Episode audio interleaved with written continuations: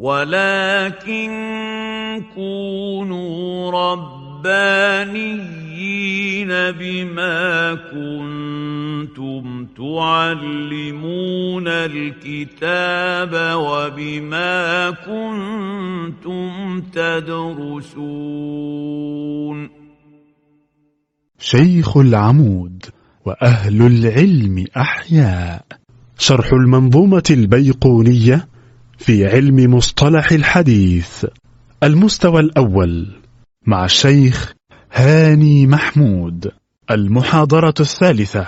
وقد انعقدت هذه المحاضرة يوم الأحد بتاريخ العشرين من أغسطس عام 2017 من الميلاد.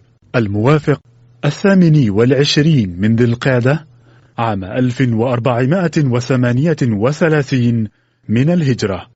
بعد صلاة المغرب بمدرسة شيخ العمود بحي العباسية محافظة القاهرة. بسم الله والحمد لله والصلاة والسلام على سيدنا رسول الله صلى الله عليه وعلى آله وصحبه ومن والاه وبعد. أهلا بكم في هذا المجلس الثالث من مجالس شرح المنظومة البيقونية في علم مصطلح الحديث. تلك المنظومة المباركة التي جرت عادة طلبة العلم أن يبدأوا بها سلم الطلب في هذا العلم الشريف. وعليكم السلام ورحمة الله وبركاته. وكنا في المحاضرتين السابقتين قد عرفنا بصاحب المنظومة وهو الشيخ طه البيقوني وعرفنا أيضا بمكانة هذه المنظومة وعرفنا بمقدمة في علم الحديث بعامة وعلم مصطلح الحديث بخاصة وعرفنا السنة النبوية وعرفنا الحديث وبدأنا في شرح أبيات هذه المنظومة المباركة وشرحنا المقدمة وشرحنا الحديث الصحيح ووقفنا بعد أن أعطينا نبذة مختصرة عن الحديث الحسن. ولأني أرى بعض الأخوات التي يحضرن لأول مرة فلا بأس بأن نعقد مراجعة سريعة لما شرحناه في المحاضرتين السابقتين فأطلب من إحدى الحاضرات في المحاضرة أو في المحاضرتين السابقتين أن تذكر لنا شروط الحديث الصحيح أو تعريف الحديث الصحيح الأول في حد حفظ الأبيات؟ أه؟ طب تقدري تسمعي الأبيات؟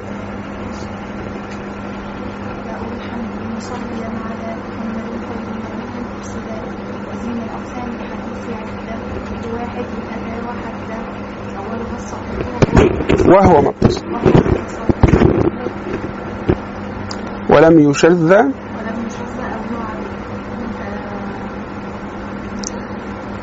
بنقل عدل ضابط عن مثله يرويه يرويه صح.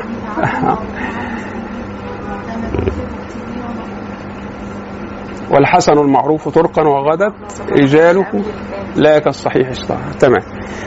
طيب يبقى نستنتج من هذين البيتين. إن شروط الحديث الصحيح كم شرط؟ طب اللي هم؟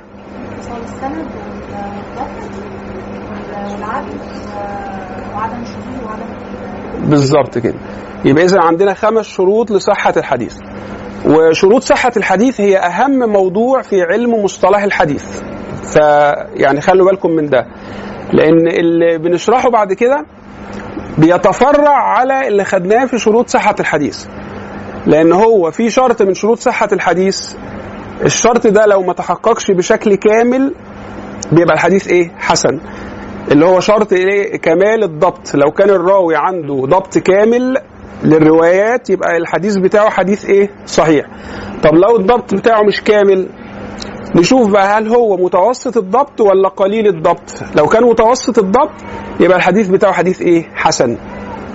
أما لو كان قليل الضبط أو ما عندوش ضبط يبقى بيدخل في قسم الحديث الإيه؟ الضعيف. كل أنواع الحديث الضعيف بيبقى سببها عدم وجود شرط أو أكتر من شروط صحة الإيه؟ الحديث. يبقى الخمس شروط بتوع الحديث الصحيح هم اللي بيتفرع عليهم الكلام اللي هيجي بعد كده سواء الحديث الحسن الحسن أو الحديث الإيه؟ الضعيف. كلها متفرعة عن عدم توفر شرط أو أكثر من شروط صحة الإيه؟ من شروط صحة الحديث. يبقى الشرط الأول من شروط صحة الحديث اتصال الإيه؟ السند. قلنا اتصال السند ببساطة كده يعني إيه؟ معنى إيه؟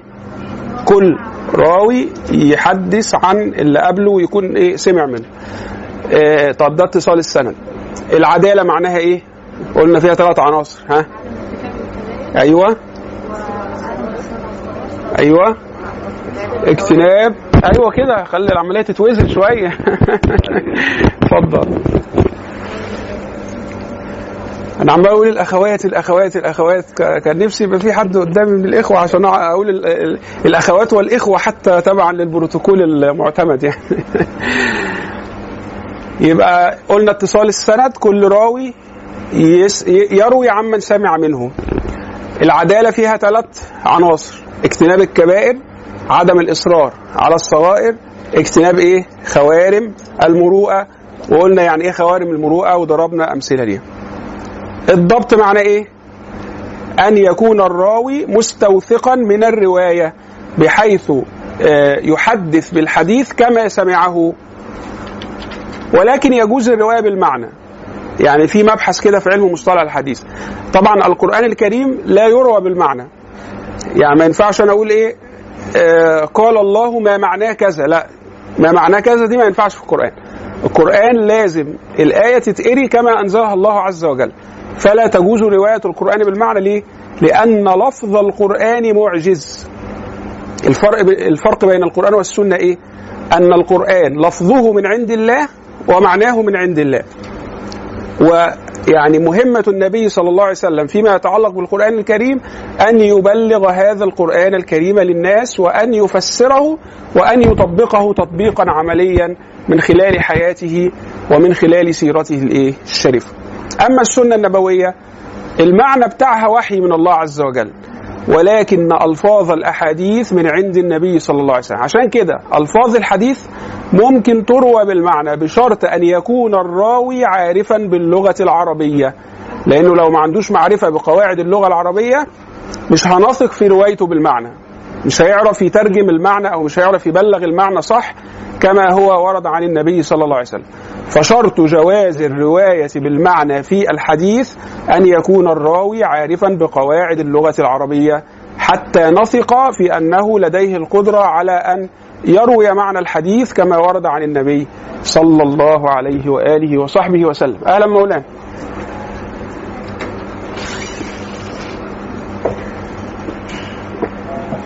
يبقى دي مراجعة سريعة على شروط صحة الحديث عشان أولا قلنا ده أهم مبحث في علم مصطلح الحديث وثانيا عشان الأخوات الفاضلات التي آه، شرفننا لأول مرة. آه، وط يعني ادينا نبذة مختصرة كده عن الحديث الحسن. آه، قلنا الحديث الحسن. الفرق ال- ال- الجوهري بينه وبين الصحيح في إيه؟ في حتة إيه؟ ولسه قايلها أنا من شوية. الضبط. يبقى لو كان كامل الضبط يبقى حديث صحيح. لو كان متوسط الضبط يبقى الحديث بتاعه إيه؟ حسن. هو ده الفرق تقريبا يعني. آه، يبقى إن إحنا نضرب مثال للحديث الإيه؟ الحسن. آه، ومثال الحديث الحسن حديث آه، حديث لولا أن أشق على أمتي. لأمرتهم بالسواك. يعني وشوف المثال ده أنا بحب أمثل بيه ليه؟ لأن ده حديث واحد متن واحد بس مروي بسند صحيح ومروي بسند إيه؟ حسن. حديث واحد مروي بسند صحيح ومروي بسند إيه؟ حسن. فالحديث ده رواه الإمام البخاري. الإمام البخاري السند بتاعه صحيح لأن كل الرواه بتوعه عندهم عدالة وعندهم ضبط إيه؟ ضبط كامل. ماشي؟ أما رواية الإمام الترمذي لهذا الحديث فالإسناد بتاع الإمام الترمذي في هذا الحديث حسن لأن في راوي الضبط بتاعه مش كامل. اللي هو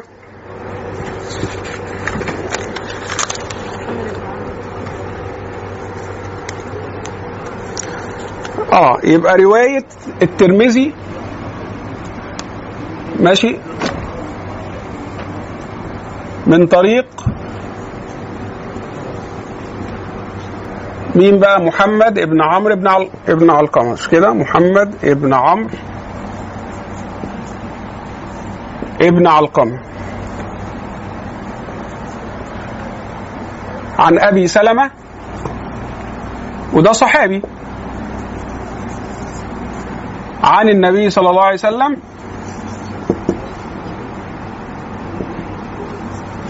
لو حد معاه التطبيق بتاع البخاري ويعمل لنا بحث يجيب لنا إسناد البخاري لأن أنا مش مش مش مش, مش فاكره دلوقتي كله. لو حد معاه تطبيق البخاري ويجيب لنا لولا أن أشق على أمتي ال- الإسناد بتاعه. لولا أن أشق على أمتي لولا أن أشق على أمتي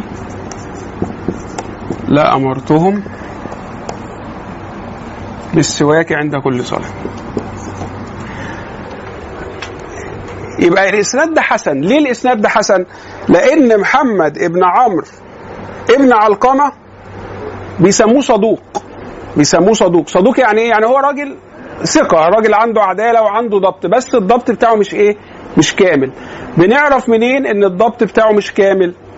لما نقارن الروايات بتاعته بروايات اللي إيه؟ الرواة اللي أكثر منه في الثقة وأكثر منه في الضبط. فبنجد إن هو عنده نسبة خطأ أكتر من اللي عندهم فنقول إن الضبط بتاعه مش إيه؟ مش كامل. فده اللي بيخلينا نميز هل الراوي ده عنده ضبط كامل ولا ما عندوش ضبط كامل؟ يعني إحنا عندنا ناس كده اسمهم الموازين اللي هم كبار الأئمة اللي هم يعني كبار الحفاظ والناس اللي هم بلغوا أعلى المراتب في الضبط والعدالة والثقة وما إلى ذلك. زي مثلا الإمام الشافعي، زي مثلا الإمام مالك، تمام؟ زي الإمام أحمد بن حنبل آه، زي سفيان بن عيينة. دول أئمة الإيه؟ الرواية. فدول الموازين اللي إحنا بنجيب الروايات بتاعهم بتاعتهم ونخليها هي الموازين اللي بنوزن عليها روايات الرواة اللي هم ما وصلوش لهذه المرتبة ال- ال- ال- العالية جدا في علم الرواية. فبنبدأ نوزن موازين الرواة الأقل في المرتبة بنوزن روايات الرواه اللي أقل في المرتبة بروايات الإيه؟ الأئمة الأكابر زي الإمام مالك وزي الإمام أحمد بن حنبل. وبناء على هذا بنقدر نحدد هذا الراوي منزلته إيه؟ في الضبط منزلته إيه؟ في العدالة كثير الخطأ ولا قليل الخطأ ولا إيه. فمحمد بن عمرو بن علقمة لاحظ المحدثون أنه يعني عنده قدر من الضبط لكنه ليس في المرتبة الأعلى من الضبط وليس في المرتبة الأعلى من الإيه؟ من الحفظ. عشان كده ال- السند اللي فيه محمد بن عمرو بن علقمة لا نحكم عليه بأنه صحيح وإنما نحكم عليه بأنه إيه؟ بأنه إسناد حسن. أنه إسناد حسن.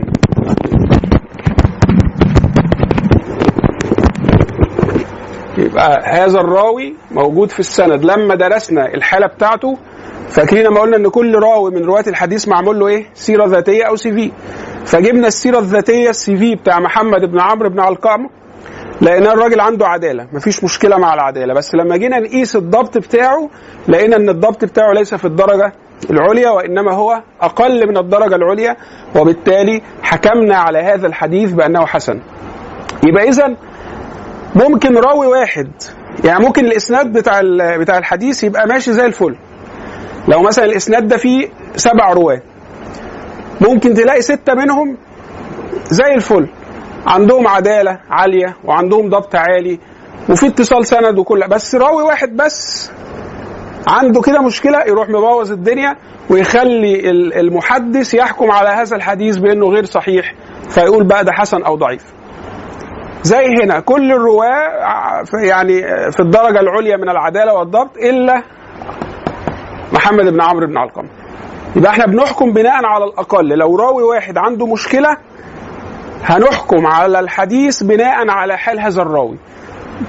ممكن الراوي الواحد ده يخلي الحديث إيه؟ ضايع خالص. تمام؟ طيب إيه نقرأ بقى ال- البيت. وأعتقد بعد ما نقرأ البيت آه، وبعد هذا الشرح إن شاء الله يبقى معنا البيت آه، أكثر وضوحا عند حضراتكم. ونردد البيت معا. قال رحمه الله تعالى والحسن المعروف طرقا وردت رجاله لا كالصحيح اشتهرت. هو تقريبا ما ذكرش إلا هذا البيت. يبقى هو بيت واحد أهو. طب ليه ما كترش في الحديث الحسن؟ لأن هي شروط الحسن هي شروط الضعيف آه، الصحيح. يعني أربع شروط مشتركة اللي هي اتصال السند وعدالة الرواة و وعدم الشذوذ وعدم العلم. الأربعة دول شروط الصحيح وشروط الحسن. الخلاف بس في عد... في ضبط الراوي أنه يكون في أعلى درجات الضبط في حالة الحديث الصحيح ويكون أقل ضبطا في حالة الحديث الحسن. هو أقل ضبط مثلا يعني الصيغه مختلفة أو الكلمات مختلفة ولا ممكن يكون مثلا اسقط على فكرة هو ممكن في الحديث ده يكون ما ما عندوش أي مشكلة ولا أي خطأ. بس إحنا بنحكم بناء على السيرة الذاتية بتاعته بشكل عام.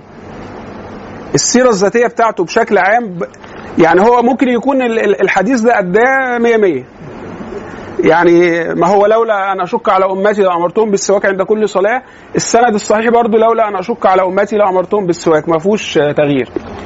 بس إحنا حكمنا على على السند ده بأنه حسن مش صحيح رغم إن بلغوا بنفس الألفاظ ما غيرش.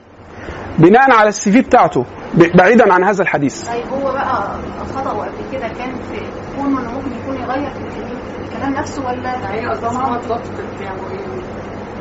آه يعني لاحظنا إن هو لما بس في روايات أخرى غير هذا هذا الحديث. هو ما غلطش في هذا الحديث.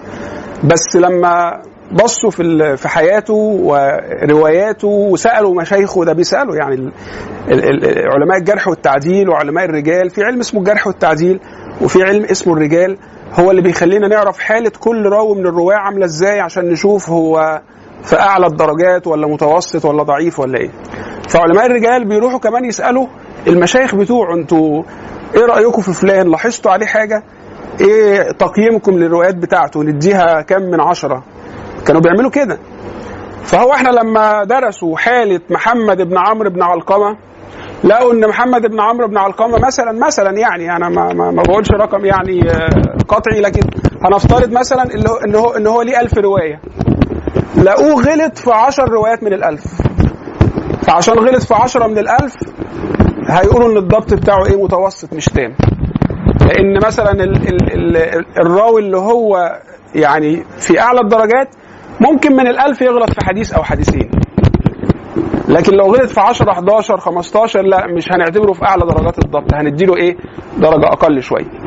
فأنا يعني بم- ال- ال- الأرقام دي مش مش مش هي المعيار بالضبط يعني لكن أنا بديكي مثال إزاي بنقدر نحدد هل هو في أعلى درجات الضبط أم في حالة من الضبط أقل من ذلك.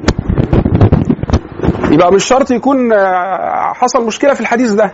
لا حتى لو بلغ الحديث ده مية مية بس إحنا لاحظنا في السوابق بتاعته أنه غلط بنسبة يعني آه، آه، آه، غير نادرة. يعني ال- ال- الخطأ النادر ما بيأثرش. الخطأ النادر هيخلينا برضو نعتبره في أعلى درجات الضبط لأن أي إنسان عنده نسبة خطأ مهما كان ال- ال- الضبط بتاعه ومهما كان إتقانه للرواية أكيد هيكون عنده نسبة خطأ.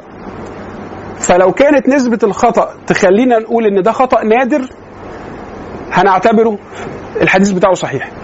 أما لو كان أكتر بقى من ال- النادر ساعتها هيدخل في إطار ال- ال- الحديث الحسن اللي هو متوسط الضبط. تمام؟ فدي الطريقة اللي بيعرف بيها المحدثين إزاي يقيموا الروايات وإزاي يدوا الراوي درجة معينة بناء عليها. نشوف ال- الرواية بتاعته في قسم الحديث الصحيح ولا في قسم الحديث الحسن ولا في قسم الحديث الإيه؟ الضعيف. لكن لقوه مثلا ليه ألف رواية ماشي؟ في الألف دول غلط آه، في 100 حديث. لا 10% دي نسبة لا يستهان بها ده يقولوا عليه سيء الحفظ. وبالتالي الحديث بتاعه يبقى ضعيف إلا لو لقينا حد تاني روى نفس الحديث بإسناد تاني أقوى من هذا الإسناد فانضموا لهذا الإسناد ويبقى مجموع الاتنين مع بعض اسمه حسن لغيره. يبقى لما تسمع كلمة حسن لغيره الحسن لغير ده كان في الأصل ضعيف. بس لقينا له طريق تاني أقوى. فحطينا ده على ده فده كان مكسح والتاني مش مكسح بس هي أقوى منه شوية. فخد بإيد المكسح وإيه ورفعه شوية من حالة الضعيف إلى حالة الحسن بس يبقى اسمه حسن لغيره لغيره. الصحيح لغيره بيبقى حسن.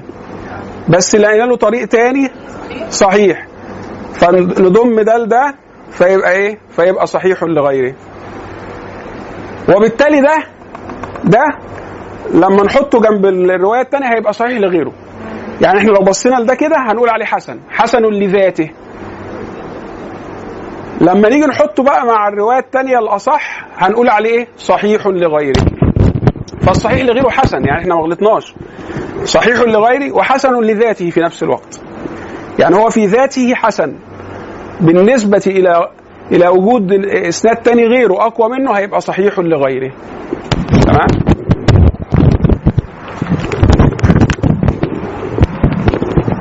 طيب.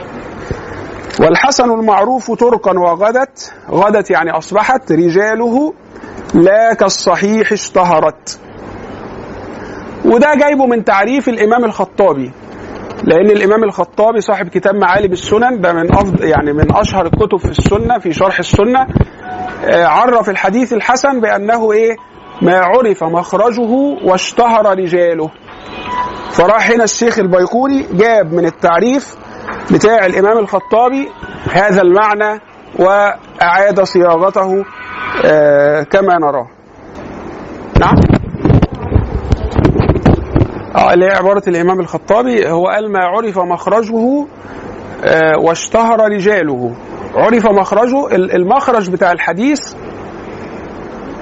اللي بيسموه المدار. اللي بيسموه الإيه؟ ال- ال- المدار. زي مثلا الحديث بتاع إنما الأعمال بالنيات. مروي بكذا إيه؟ بكذا طريق. كلهم بيلتقوا عند يحيى بن سعيد الأنصاري.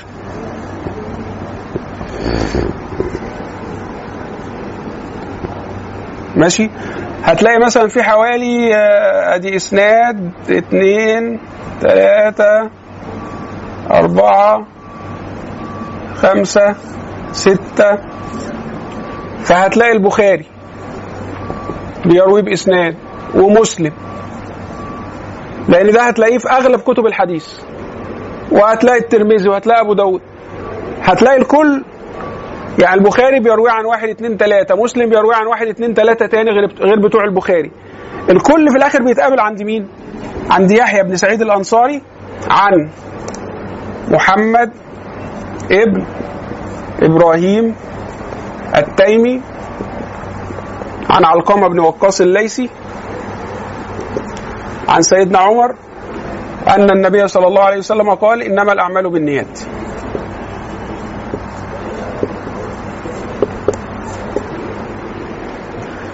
فهنا بنسمي يحيى بن سعيد ده مخرج الحديث أو مدار الحديث. يقول لك مداره على يحيى بن سعيد الأنصاري أو بنسميه مخرجه مخرج الحديث. فعرف مخرجه زي ده كده إن آه يعني ثبت ثبت إن الطرق اللي وصلت ليحيى بن سعيد الأنصاري طرق صحيحة إلى يحيى بن سعيد وطبعا يحيى بن سعيد في في غاية العدالة والضبط وكذلك محمد بن إبراهيم وكذلك علقمة فيبقى ده إسناد إيه؟ يبقى يبقى ده حديث صحيح. فده عرف مخرجه اللي هو الراوي اللي بتلتقي عنده كل هو ده مخرج الحديث. واشتهر رجاله اشتهروا بالعدالة والضبط. طب لم يعرف مخرجه؟ زي رواية حديث إنما الأعمال بالنيات عن مالك عن زيد بن أسلم.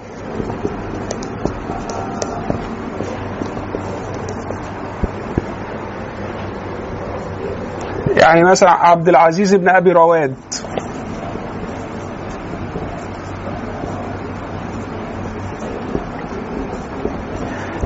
عبد العزيز بن أبي رواد. روى عن مالك. عن زيد بن أسلم عن عطاء بن يسار عن أبي سعيد الخدري الصحابي الجليل عن النبي صلى الله عليه وسلم أنه قال إنما الأعمال بالنيات.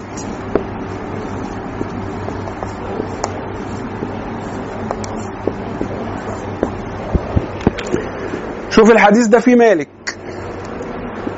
إمام الأئمة وزيد بن أسلم إمام برضه معروف وثقة وعطاء بن يسار وطبعا سيدنا أبو سعيد صحابي ومع ذلك الإسناد ده ضعيف. ليه؟ ولم يعرف مخرجه. ماشي؟ ليه؟ المشكلة كل ده ما فيهوش مشكلة. كل ده كده ما فيهوش مشكلة.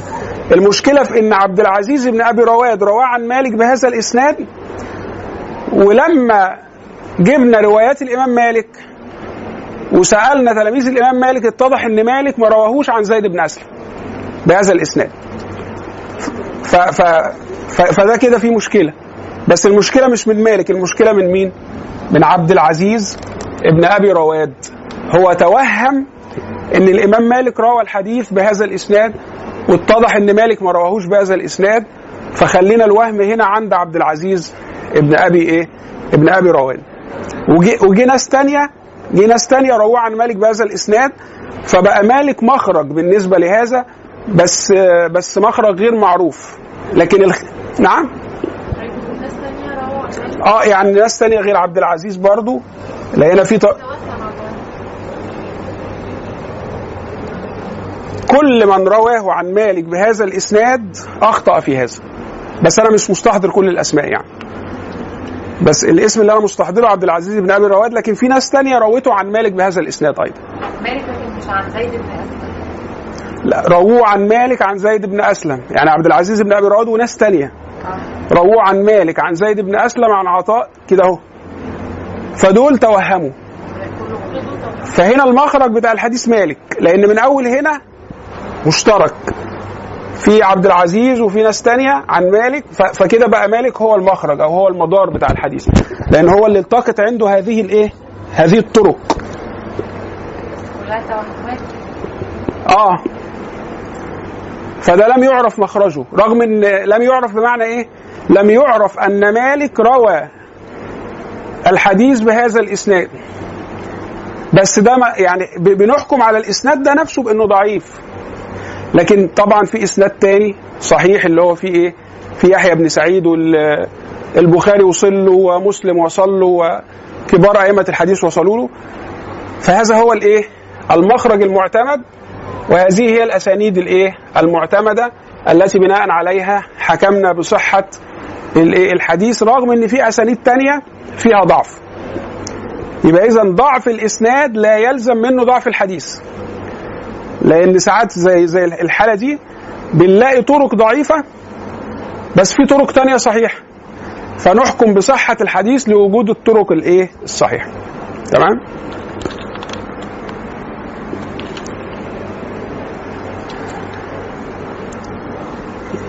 يبقى والحسن المعروف طرقا يعني الطرق بتاعة الحديث الحسن رواتها معروفين بالعدالة ومعروفين بالضبط. وفي اتصال سند و... ومفيش شذوذ ومفيش علة ولكن ها رجاله لا كالصحيح اشتهرت. رجاله أقل في. في هذه الشروط من شروط الحديث الإيه؟ الصحيح خاصة فيما يتعلق بشرط الإيه؟ فيما يتعلق بشرط الضبط. يبقى ده تعريف الحديث الحسن وقلنا في حسن لذاته وفي حسن لإيه؟ لغيره. الحسن لذاته زي بتاع أمسح دوت عشان بقى ما يلخبطكمش. إحنا قلنا في صحيح لذاته وصحيح لغيره. الصحيح لذاته معروف زي إنما الأعمال بالنيات اللي هي رواية يحيى بن سعيد. صحيح لذاته. قلنا الصحيح لغيره هو الحسن لذاته بس لقينا له طريق تاني. زي ده. فده حسن لذاته وفي نفس الوقت صحيح لغيره عشان في روايات تانية أصح منه جبرته فخلته يرتفع من منزلة الحسن لذاته إلى منزلة الإيه؟ الصحيح لغيره. في بقى حسن لغيره حسن لغيره خلينا نشرحه بعد ما نعرف الضعيف لأن ال- ال- الحسن لغيره بيبقى في الأساس ضعيف بس لقينا له طريق تاني أصح منه فانجبر وبالتالي ارتفع من منزلة الضعف إلى مرتبه مرتبة الحسن لإيه؟ لغيره. فخلينا دلوقتي نعرف الإيه؟ آه، الضعيف. الرواية بتاعت عبد العزيز بن مم. وطبعا كده حسنة صحيحة لغيره حسنة لغيره صحيحة لغيره لا ده آه، ده ضعيفه ضعيفة لأنه لم يعرف. ال- ال- الحسن الحسن والصحيح عرف مخرجه. إذا لم يعرف مخرجه يبقى ضعيف. ده لم يعرف مخرجه. لم يعرف مالك لم يعرف أن مالكا روى هذا الحديث عن زيد بن أسلم عن عطاء بن يسار. فهنا حصل وهم. فإيه المتن صحيح؟ باعتبار الإيه؟ الأسانيد الثانية الصحيحة. لكن هذا الإسناد. ما إحنا قلنا ضعف الإسناد لا يلزم منه ضعف الحديث. الإسناد ده ضعيف لكن عندي عشر أسانيد تانية صحيحة فصححت المتن بناء عليها. زي المثال اللي إحنا ضربناه ال- الحريقة اللي اللي قامت في أول الشارع ولا على الناصية فجالي جاري اللي بيشرب الخمر قال لي أنت ما دريتش باللي حصل ده الشقة اللي على ناصية الشارع ولعت. طبعا أنا إيه عشان هو راجل بيشرب خمرة وكذب عليا قبل كده فأنا إيه لا صدقت ولا كذبت. يعني ما كذبتوش الاحتمال. يعني بيقولوا قد يصدق الكذوب. لكن لما جالي بقى مثلا آه، الشيخ أنس مثلا كان ساكن في الشقة اللي فوقيه وجه قال لي الخبر ومثلا آه، الشيخ مين؟ أحمد كان ساكن في الشقة اللي تحتية. وجه قال لي برضه إن الشقة ولعت اللي على أول الشارع. فالناس دول ثقات عدول. آه بالنسبة لي. فلما جالي الخبر بأسانيد تانية من ثقات عدول صدقت إن الشقة إيه؟ ولعت. رغم إن أول خبر كان إيه؟ كان في متهم بالكذب. فيبقى الإسناد ده ضعيف. لكن المحصلة النهائية إن أنا صدقت إن الشقة ولعت.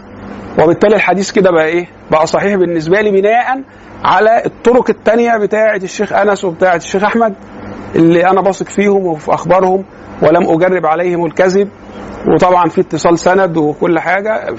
فحكمت على هذا الخبر بأنه خبر صحيح يفيد الصدق بناء على الطرق الصحيحة التي ورد بها الخبر. تمام؟ يعني أو ضعيف لذاته وحسن لغيره. في الضبط لكن مش في الاسناد آه. الضبط أو توثقه لكن مش في الاسناد آه لا في الإسناد برضو. في الإسناد برضه أيوه ما هو أنا أنا بدي حكم نهائي للإسناد بناء على دراستي ل- لأحوال الرواة ومعرفتي بالشروط واللي منها الضبط. ولا أنا ما فهمت سؤالك؟ أنا مش عارفة أنا مش عارفة أنا مستني برضه ولا. هو ليه أكيد ما قدرناش نقول إن هو ضعيف في ذاته؟ حسن صحيح. آه، صحيح لغيره صحيح. هو- يعني القصة في الضبط ولا القصة في الإسناد؟ إن أنا أقول حسن في ذاته صحيح لغيره أو ضعيف في ذاته آه، حسن لغيره الفكرة في السند ولا في لا. لا السند السند. مش الراوي نفسه. أنا بجمع أنا أنا يا جماعة عشان ضبط عن الراوي. عشان تفهموا عشان تفهموا المحدثين بيعملوا إيه. بيجمعوا كل الطرق وكل الأسانيد. هي الطرق يعني ك... ك... زي الأسانيد. فهو بيجمع كل الأسانيد والطرق التي ورد بها الحديث. ويبدأ يدرس. لو لقى كل الطرق ضعيفة يبقى الحديث ضعيف لو لقى كل الطرق ضعيفة يبقى الحديث ضعيف لكن لقينا طرق ضعيفة بس فيها طريق منها صحيح وتحققت فيه شروط صحة الحديث يبقى بناء على هذا الطريق يحكم على المتن في النهاية بأنه إيه؟ بأنه صحيح. فهي بتيجي كده. أقول على على الإسناد إن هو ضعيف في ذاته صحيح لغيره ما أقدرش أقول كده ضعيف في ذاته وصحيح لغيره. لا صحيح لغيره هياخدها المتن. ده يبقى حكم الحديث نفسه. الحكم الإجمالي كده على الحديث أنه صحيح لغيره. تمام؟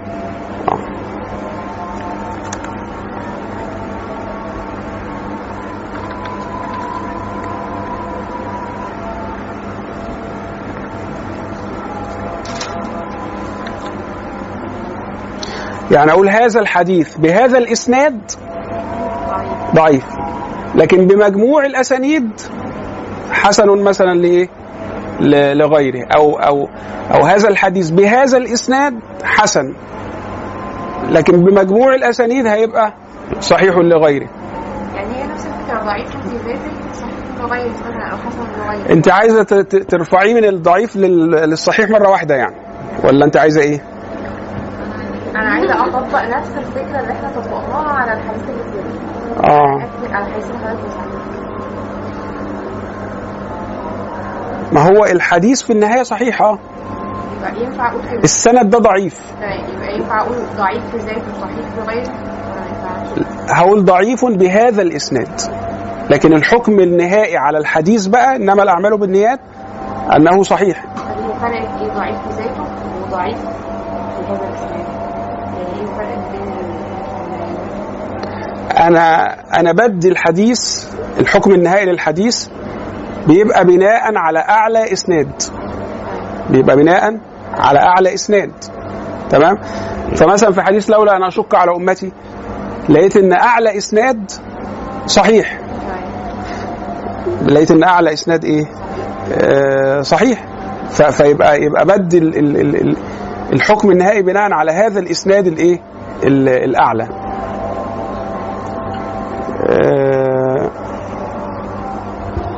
وعلى أي حال أنا برضو محتاج أراجع بتاع إيه؟ بتاع عبد العزيز بن أبي رواد لأن أنا مش يعني مح- محتاج أشوف الطرق الأخرى التي ورد بها عن عن مين بالضبط. فسيبوني بس أراجع ال ال الطرق الأخرى اللي هي اشتركت مع عبد العزيز بن أبي رواد. في آه، آه، إسناد الحديث إلى مالك عن زيد بن أسلم عن عطاء بن يسار فيعني آه، دعوني أراجع هذه الجزئية. آه، طيب يا جماعة آه، نقرأ بقى البيت بتاع الحديث الضعيف. قال رحمه الله: وكل ما عن رتبة الحسن قصر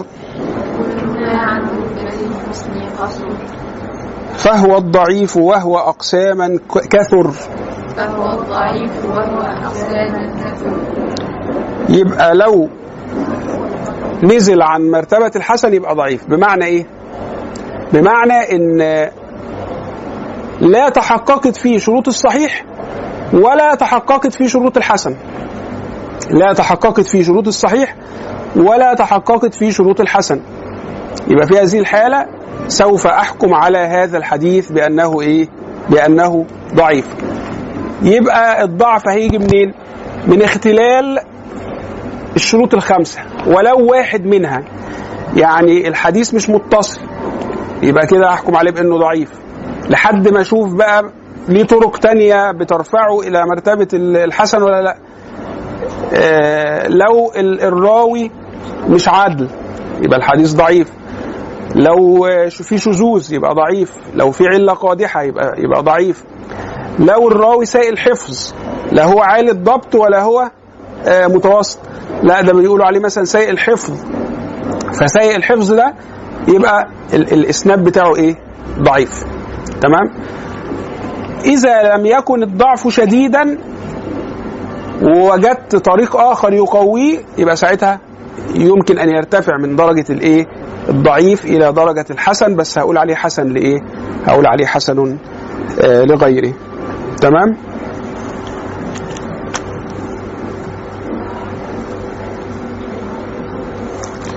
مثال الحديث الضعيف. آه اتفضلي. فضائل الاعمال يعني المقصود؟ فضائل الأعمال اللي هي الترغيب والترهيب اللي هي الأحاديث اللي بتبين الثواب على العمل الصالح أو ال- ال- العقاب. لا مش أوامر ونواهي لا. مش أوامر ونواهي. يعني مثلا إيه آه، صيام يعني صيام أحاديث مثلا ال- الأحاديث الواردة في فضل الصيام. لو فيها حديث ضعيف بس ليس شديد الضعف ممكن إن إحنا نعمل بيه في بيان فضيلة الصيام. أو في بيان فضيلة مثلا قيام الليل. أو في بيان مثلا الترهيب من الزنا. أو الترهيب من عقوق الوالدين. فتقريبا لا يخلو كتاب من كتب الترغيب والترهيب من الأحاديث الضعيفة. حتى الإمام البخاري لما صنف في الآداب اللي هو كتاب الأدب المفرد وجدنا فيه بعض الأحاديث الضعيفة. ليه؟ لأن هو مش ده ده كتاب تاني غير صحيح البخاري اسمه الأدب المفرد. وجدوا فيه بعض الأحاديث الضعيفة. ليه؟ لأن هو كان في فضائل الإيه؟ في فضائل الأعمال. تمام؟ آه مش معنى إن هو ضعيف إن إحنا يعني لا مش هنرميه في الزبالة. لا لا لا. إحنا كده هو ضعيف يعني لا يعمل. لا لا. الضعيف بس إذا كان شديد الضعف لا يعمل به.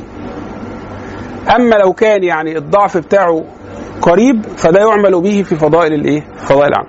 وقلنا في حالة تانية وده مذهب الإمام أحمد بن حنبل إنه لو ما لقاش في المسألة إلا حديث ضعيف فإنه يقدم الحديث الضعيف على الإيه؟ على القياس. يعني لو لقى مسألة فقهية زي ايا كانت المسألة يعني. ما فيهاش أي حديث صحيح ولا أي حديث حسن. حديث ضعيف. يعمل به ولا يقيس ولا ولا يعني يقدم الحديث يقدم الحديث الضعيف على القياس إذا لم يكن شديد الضعف برضه. تمام؟ آه، لكن جمهور الفقهاء لا يعمل بالحديث الضعيف في أخذ الأحكام الإيه؟ الشرعية. تمام؟ آه، والجمهور يعملون بالحديث الضعيف في فضائل الإيه؟ الأعمال طيب الشروط آه، يعني شرط واحد ولا ضعيف شرط واحد لو سقط آه آه. خمسة لا مش لازم. مش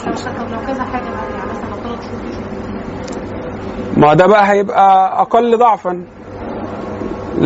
لحد ما نصل إلى درجة شديد الضعف اللي هو لا يعمل به.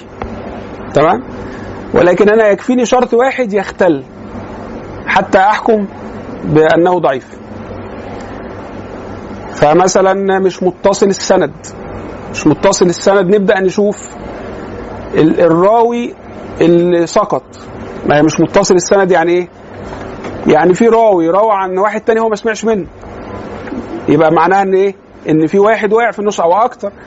ممكن يبقى موقع اثنين ممكن يبقى موقع ثلاثة كده آه. إحنا بنشوف حاجتين. بنشوف إيه حاجتين؟ بنشوف اللي وقع ده. هل وقع من اول السند ولا من الوسط ولا من الآخر؟ يبقى الراوي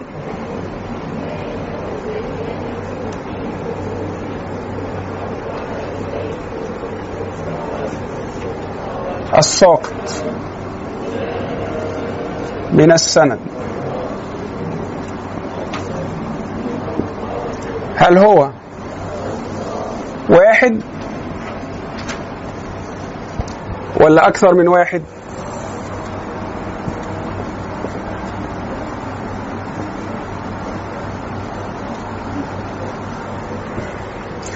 لو اللي واقع راوي واحد بس.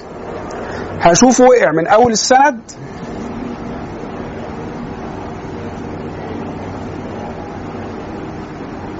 هشوفه وقع من آخر السند.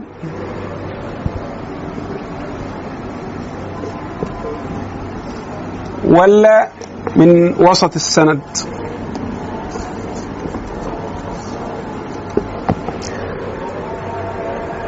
من آخر السند يعني إيه ألاقي مثلا واحد من التابعين بيقول إيه قال رسول الله صلى الله عليه وسلم كذا وكذا وكذا هل التابعي ده شاف النبي؟ لا اللي شاف النبي مين؟ الصحابة لكن التابعي شاف الصحابي وما شافش إيه؟ النبي صلى الله عليه وسلم فلقيت واحد من التابعين بيقول لي قال رسول الله صلى الله عليه وسلم كذا وكذا وكذا وكذا لقيت الحسن البصري مثلا ده من الإيه؟ تابعين ده الحسن البصري شاف ناس من الصحابة وتعلم عليهم لكنه لم يرى النبي صلى الله عليه وسلم. وقيل إنه ولد في البصرة قبل وفاة النبي صلى الله عليه وسلم. لكن النبي صلى الله عليه وسلم مات وهو إيه طفل في الصغير يعني. فهو لم يذهب إلى المدينة ولم يرى النبي صلى الله عليه وسلم وبالتالي فهو إيه فهو من التابعين وليس من الصحابة.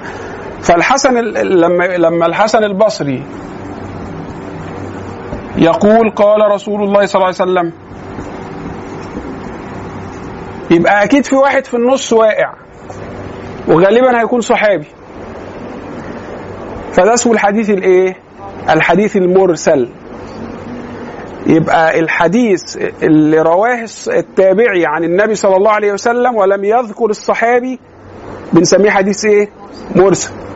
الحديث المرسل هو ما ما ما ما, ما قال فيه التابعي قال رسول الله صلى الله عليه وسلم كذا وكذا ولم يذكر لنا الإيه؟ الصحابي.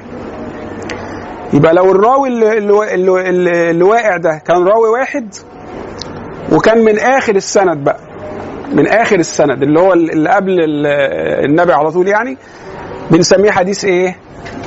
مرسل. طب الراوي اللي واقع ده كان راوي واحد بس وقع من النص. من وسط السند بنسميه حديث إيه؟ منقطع.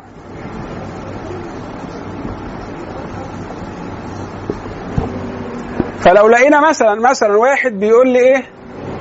عن مالك عن ابن عمر.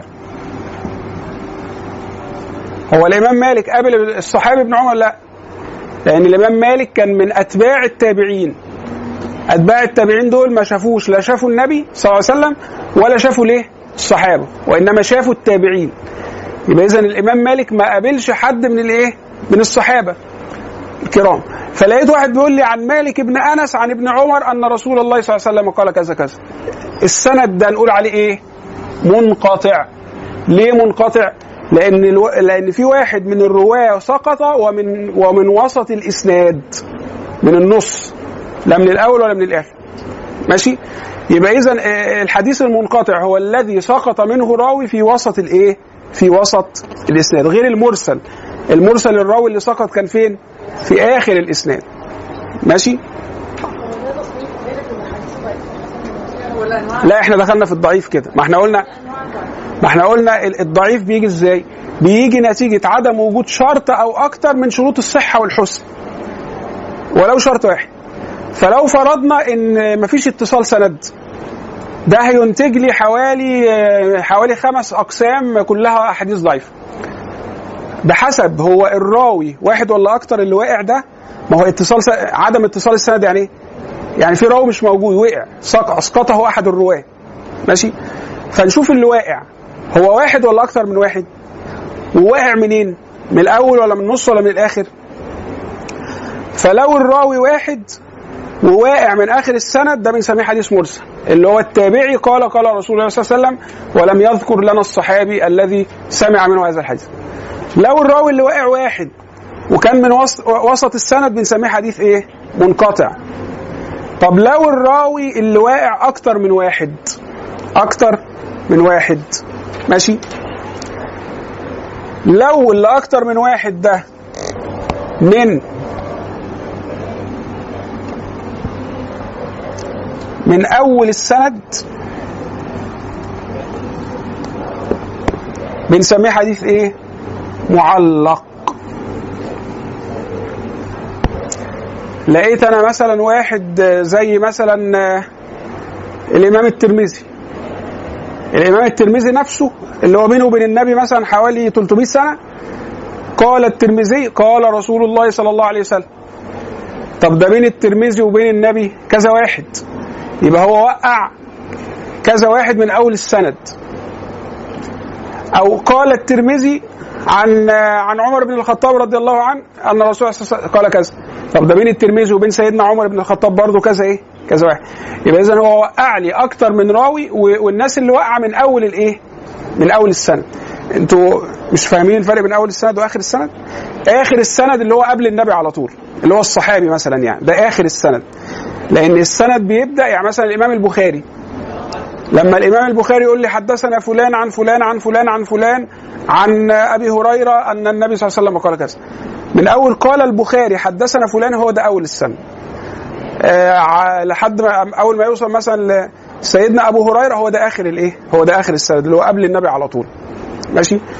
عشان كده هنا قلنا لو الراوي اللي, واقع من أول من آخر السند اللي هو وقع الصحابي بيبقى حديث إيه؟ حديث مرسل. لو اللي واقع أكتر من واحد لو من أول السند بنسميه إيه؟ بنسميه معلق بنسميه معلق. لو من وسط السند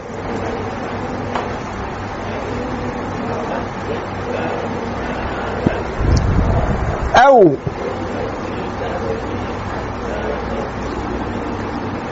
أو آخره بنسميه إيه؟ معضل. يبقى الحديث المعلق. الحديث المعلق. ماشي؟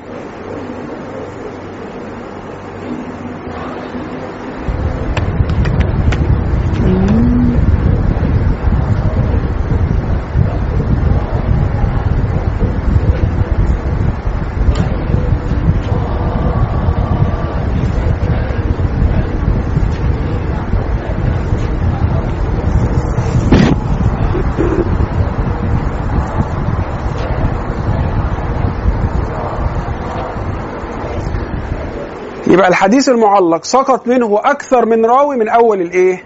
من أول الإسناد زي مثلا قال البخاري قال رسول الله قال الترمذي قال رسول الله يبقى وقع لي كذا واحد من أول الإيه؟ السند. لو من وسط السند أو من آخره واللي وقع أكتر من واحد بيبقى حديث إيه؟ بيبقى حديث معلق. كل دي من أقسام الحديث الضعيف. كل ده من أقسام الحديث الضعيف. إلا الإمام مالك بالنسبة للحديث المنقطع الإمام مالك يرى أن المنقطع صحيح مش ضعيف. بس بقية المحدثين ما وافقوش الإمام مالك على ده. الإمام أبو حنيفة يرى أن الحديث المرسل ضعي... صحيح مش ضعيف. بس بقية المحدثين ما وافقوش الإمام أبو حنيفة على ده. فالاتجاه العام عند المحدثين إن كل دول من أقسام الإيه؟ الضعيف. لكن مثلا ممكن يبقى منقطع بس ألاقي له إسناد تاني بعرف منه مين اللي واقع. ولما عرفت مين اللي واقع لقيته من الثقات يبقى أحكم عليه بأنه إيه؟ حسن لغير بناء على الإسناد الثاني اللي عرفني هو مين اللي كان واقع وبالتالي قدرت أعرف الحالة بتاعته ووجدته من الثقات يبقى المشكلة اللي كانت عندي وخلتني أحكم بالضعف على الحديث آه لم تعد موجودة وبالتالي آه لا أحكم على الحديث في هذه الحالة بأنه إيه؟ بأنه آه بأنه ضعيف. مثلا حديث آه فيه راوي متهم بالكذب يبقى ده حديث ضعيف على طول لأن مفيش عدالة. آه، حديث آه، شاذ يبقى ده ضعيف. إلا لو لقيت له طريق تاني. حديث آه، فيه علة يبقى ده ضعيف. ماشي؟ يبقى كده اتصال السند قلنا بيطلع لنا الأقسام ديت للضعيف. مفيش عدالة هيبقى ضعيف. مفيش ضبط يبقى في مثلا راوي سيء الحفظ. لو لقيت راوي سيء الحفظ يبقى الإسناد ده الإسناد ده الأدق بقى إن أنا أقول الإسناد ده ضعيف. عشان الراوي اللي فيه آه، سيء الحفظ. أو لقيت فيه راوي حاجة اسمها الاختلاط. لقيت فيه راوي مختلط. يعني إيه مختلط؟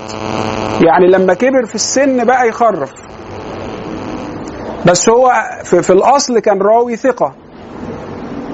ماشي؟ ال- الأحاديث اللي رواها بعد الاختلاط بتبقى أحاديث ضعيفة. زي مثلا من أشهر الأمثلة عبد الله ابن له... ابن لهيعة. عبد الله ابن لهيعة. عبد الله ابن لهيعة ده حصلت له حالة اختلاط في آخر حياته. والكتب اللي كتبها اتحرقت. يعني هو كان كاتب الايه؟ الأحاديث في كتب. والكتب دي اتحرقت واختلط في آخر حياته. فأصبح يحدث من حفظه. يعني هو كان حافظ وكاتب في إيه؟ في الكتاب. ماشي؟ والكتب اللي كان كاتبها أيام ما كان آه، الذاكرة بتاعته قوية قبل الاختلاط اتحرقت فبقى يحدث من حفظه بعد اختلاطه فالأحاديث اللي, حد... اللي قالها بعد ما اختلط من حفظه بعد ما اتحرق الكتب هذه الأحاديث يحكم عليها بأنها إيه؟ بأنها ضعيفة. لأن أصبح زيه زي سيء الايه؟ زي سيء الحفظ. وسيء الحفظ الحديث بتاعه إيه؟ ضعيف. تمام؟ رواية واحدة أو إسناد واحد آه في. في آه. في. بنشوف بقى الرواة. هل الرواة دول ثقات وعدول ولا لا؟ لو لقينا كل الرواة ثقات وعدول يبقى في هذه الحالة بنحكم على هذا الحديث بأنه آه، بأنه صحيح. تمام؟ فوجد فوجد حديث له إسناد واحد ولكن الرواة بتوعه بتتوفر فيهم شروط صحة الحديث. ليس من شروط صحة الحديث تعدد السند. ليس من شروط صحة الحديث تعدد السند. تعدد السند شرط عشان أرفع الحديث من درجة ضعيف إلى درجة حسن أو من درجة حسن إلى درجة إيه؟ مثلا صحيح إيه؟ لغيره فليس من شروط صحة الحديث تعدد ال ال ال الإسناد. بشرط إن أنا كل راوي من هؤلاء الرواة السي في بتاعه بيقول لي إن ده راجل آه، ثقة آه، يعتمد عليه.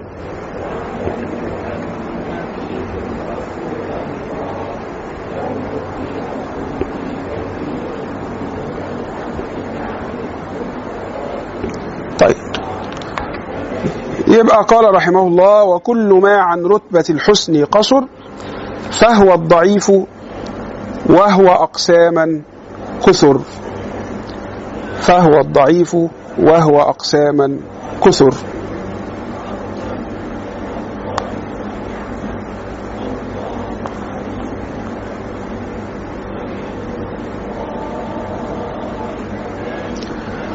ومثل له بحديث إن النبي صلى الله عليه وسلم توضأ ومسح على الجوربين فيعني بعض المحدثين ضعفوا هذا الحديث لأن في رجل آه، ضعيف اللي هو آه، أبو قيس آه، الأودي. ففي راوي في السند بتاع الحديث ده اسمه أبو قيس الأودي وهذا الراوي ضعيف فحكم على الحديث بالضعف نظرا لضعف هذا الراوي. في هنا فائدة ذكرها الشيخ في الشرح اللي هو الشيخ المشاط. قال المراد بالحكم على الحديث بالصحة ونحوها إنما هو فيما ظهر لأئمة الحديث عملا بظاهر الإسناد.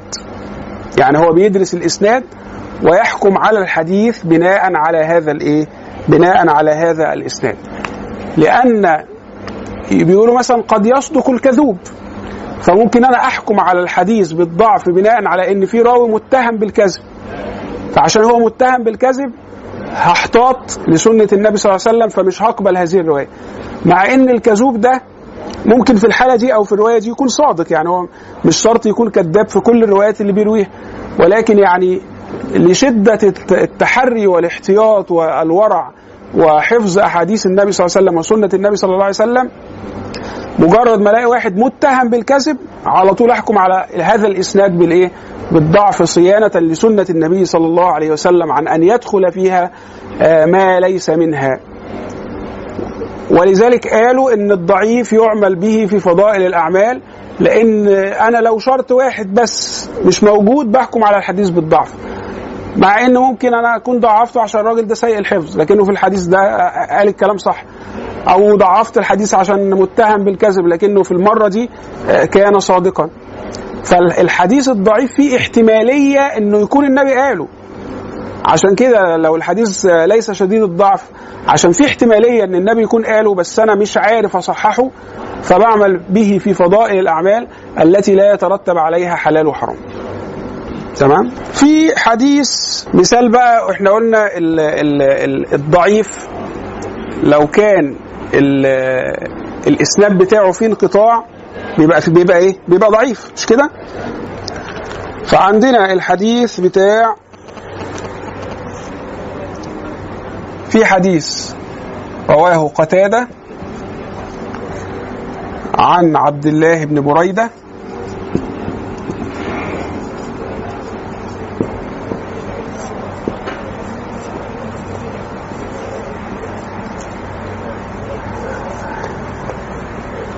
عن أبيه اللي هو بريدة عن النبي صلى الله عليه وسلم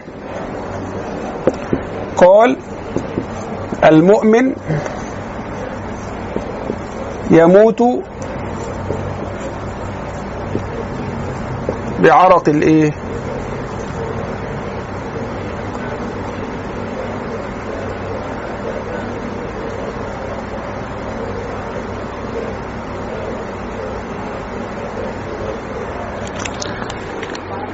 بعرق الجبين. المؤمن يموت بعرق الجبين. آه معلش أنا آسف.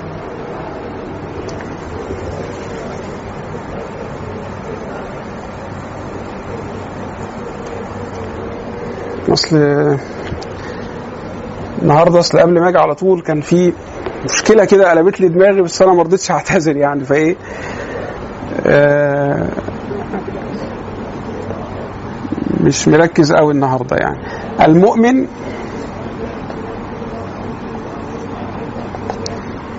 يموت بإيه؟ بعرق الجبين. فهنا هذا الحديث رواه قتادة عن عبد الله بن إيه؟ ابن بريدة. وأنا هعمل شرطة كده للإشارة إلى إن في آه في هنا مشكلة. فقتادة روى هذا الحديث عن عبد الله بن بريدة وابن بريدة رواه عن أبيه عن النبي صلى الله عليه وسلم أن المؤمن يموت بعرق آه الجبين. و يعني معناها والله أعلم أن رشح الجبين عند الموت يعني من علامات ال- ال- الرحمة يعني بال- بالميت. ولكن سأراجع يعني سأراجع شرح ال- الحديث إن شاء الله. ولكن الذي يعنينا الآن أن قتادة لما جه يقول لنا هو روى الحديث عن مين؟ رواه عن مين؟ عن عبد الله بن بريدة. لما المحدثين راجعوا وجدوا إن عب... إن قتادة لم يسمع من إيه؟ من عبد الله بن بريدة فأصبح فيه هنا إيه؟ ده اسمه إيه؟ ها؟ منقطع منقطع صح لأن في راوي ساقط ساقط منين راوي واحد لو كان أكتر من راوي كان كنا هنسميه إيه معضل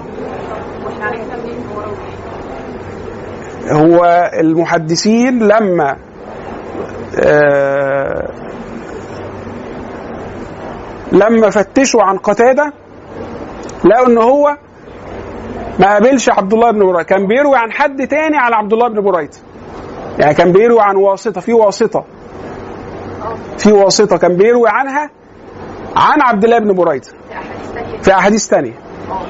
يعني هو قتادة قتادة ده آه، راوي. وإحنا عايزين ندرسه بنشوف شيوخه. أيوه أنا قصدي ليه ما مثلا الحديث ده ما يكونش عن عن حد عن عبد الله؟ إحنا ما مش عارفة ممكن يكون من حد عن حد ما هو فعلا كده. آه ان هو هو راوي واحد بس ما يكونش أكتر من واحد لأن إحنا لما شفنا أحاديث قتادة لقيناه بيروي عن واحد عن بريدة. فعرفنا إن ال- ال- ال- الساقط واحد بناء على استقراء روايات قتادة.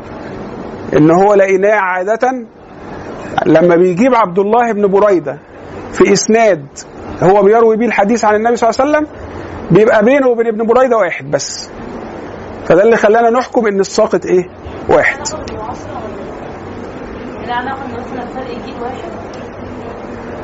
آه، على فكرة ممكن يبقى, يبقى ممكن ممكن يبقى الراوي عايش مع واحد في نفس الوقت.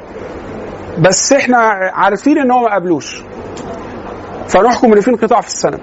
يعني من الجائز أنا مش يعني مش متأكد يعني مش مش ما, ما, ما درستهاش بحيث إن أنا أدي في الحالة دي حكم قطعي لكن من المحتمل من المحتمل أن يكون قتادة مثلا يعني كان عايش مع عبد الله بن بريدة في نفس العصر. بس ده مثلا كان في البصرة وده كان في المدينة وإحنا عارفين إن هم ما تقابلوش خالص. يبقى أكيد في حد واقع في النص. مش شرط. يعني الانقطاع مش بالضرورة يكون ده في عصر وده في عصر تاني. لا ممكن يبقوا الاثنين عايشين في نفس العصر. بس إحنا آه، بدراسة حال هذا الراوي وحال هذا الراوي علمنا أنهما لم يلتقيا. علمنا أنهما لم يلتقيا. وبالتالي نحكم بوجود انقطاع في انقطاع في السند رغم أنهما كانا يعيشان في عصر واحد. وإحنا بنقول إن علم الحديث يعني هو من العلوم العقلية لأن كل دي قواعد عقلية منطقية. تمام؟ فهنا الحديث بهذا الإسناد بهذا الإسناد إيه؟ ضعيف. تمام؟ ليه؟ لأن قتادة لما درسنا السيرة الذاتية بتاعته لقيناه ان هو لما بيروي عن ابن بريدة لا ده بيجيب حد في النص لأن هو ما قابلش عبد الله بن بريدة. فهنا حكمنا إن في حد واقع في النص. فأصبح الحديث بهذا الإسناد منقطع وبالتالي حكمنا على هذا الإسناد ضعيف. يبقى هذا الإسناد ضعيف. أو الحديث بهذا الإسناد ضعيف.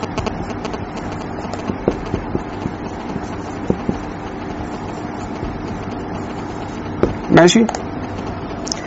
جه الإمام الترمذي الإمام الترمذي ماشي. آه.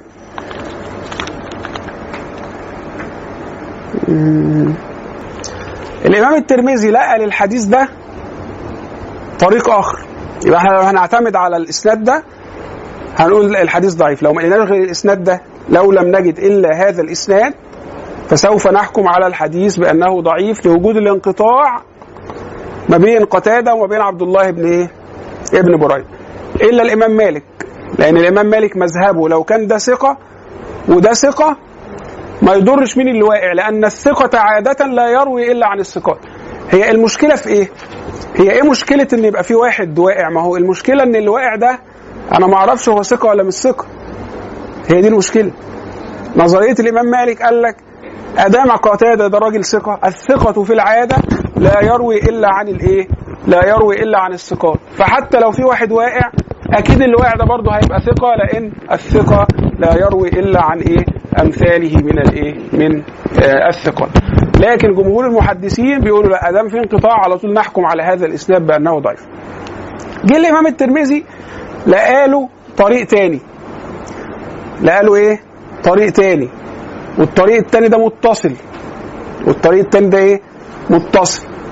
فحكم على هذا الحديث بأنه حسن بس هيبقى إيه؟ هيبقى حسن لغيره. هيبقى حسن لإيه؟ لغيره. تمام؟ اتفضل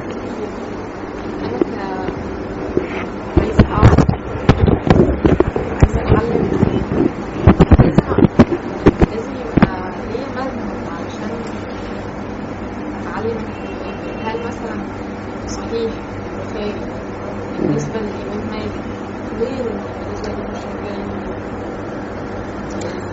آه،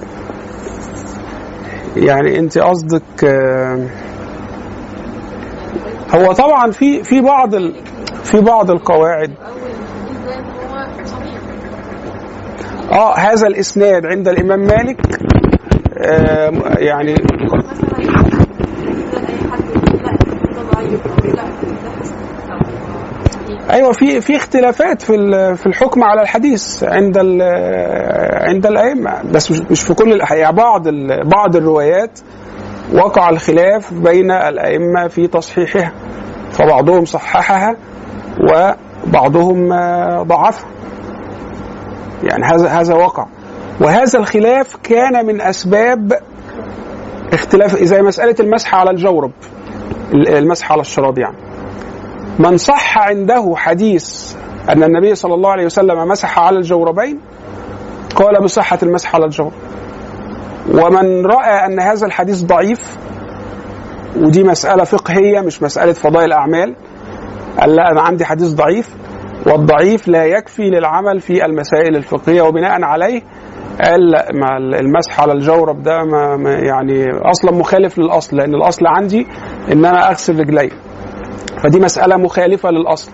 فأبقى متمسكا بالأصل اللي هو وجوب غسل الرجلين لحد ما تجيلي رخصة بإسناد صحيح. وأنا ما جاتليش الرخصة دي بإسناد صحيح يبقى ما أخدش بيها.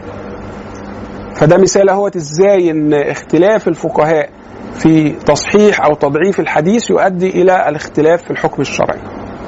تمام؟ ف...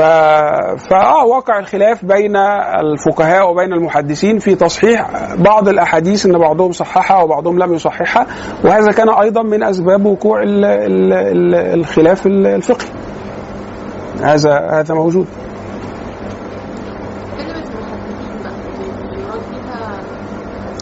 المحدث ببساطه هو العالم بالحديث. أي زمن؟ في أي زمن؟ المحدث هو العالم بالحديث القادر على آه، دراسة الأسانيد والحكم على الحديث بأنه صحيح ولا ضعيف. اللي عنده المهارة دي مهارة إن هو يجيب الأسانيد ويجيب الأحاديث ويجمع الطرق ويدرسها وفي الآخر يطلع لي حكم كده هل الحديث ده صحيح ولا حسن ولا ضعيف. اللي عنده المهارة ويقدر يعمل ده هو ده المحدث. بعضهم بقى اشترط فيه إنه يكون حافظ ل... لعدد معين من الأحاديث آه، واختلفوا بقى في هذا العدد بقى كم ألف حديث ولكن ال- المعتمد أن ال- الشخص يكون لديه المهارة التي تمكنه من الحكم على الأحاديث بالصحة أو الحسن أو الضعف. من كانت لديه هذه القدرة فهو يستحق أن يلقب بالمحدث. مع ممارسته لعلم ال- الحديث. ما هو أي حد مش هيقدر يوصل لهذه المهارة إلا بعد أن يطلع على عدد كبير من أحاديث النبي صلى الله عليه وسلم. في آه في ناس آه بتقدر آه. هل في مشهورين في عصرنا ده أنا أقوى من اعلمه من المحدثين الآن هو استاذنا الدكتور أحمد معبد. هذا يعني أقوى متخصص في علم الحديث في نظري وهو من مشايخي لأني درست عليه في الأزهر آه، حضرت له في تدريب الراوي آه، وتلقيت عليه دورة في تخريج ال- ال- الحديث في دار الافتاء. فهو يعني يعد من مشايخي الذين تلقيت عليهم آه، وهو أقوى من رأيته من المتخصصين في علم الحديث الآن في نظري يعني على الأقل في مصر. وكذلك آه، أستاذنا الشيخ آه، شيخنا الجليل الشيخ مصطفى الندوي. الشيخ مصطفى الندوي ده قاعد في المنصورة. وهو أيضا من آه، كبار المحدثين في مصر ولكنه آه، غير مشهور. هو كان بيجي بيدي درس في مضيافة الشيخ إسماعيل صادق العدوي في صحيح البخاري وقبله كان يدرس آه، كتاب تقريبا الرفع والتكميل في الجرح والتعديل. وهو له آه، شرح آه، أو تعليقات على نخبة الفكر على نزهة النظر بشرح نخبة الفكر اللي هي بتاعة الإمام ابن حجر. وهو مطبوع ما أعرفش بقى درسه في حتة ولا لأ لكن آه، هو كان بي- بيقرأ صحيح البخاري في مضيافة الشيخ إسماعيل. وكان يدرس كتاب الرفع والتكميل في الجرح والتعديل. والتقيت به في القاهرة وسافرت إليه في المنصورة. وأجازني بصحيح البخاري وأجازني أيضا بالمسلسل بالأولية ولما لما إن شاء الله هنيجي للحديث المسلسل آه، سوف أيضا أروي لكم الحديث المسلسل بالأولية آه، وأجيزكم بروايته إن شاء الله.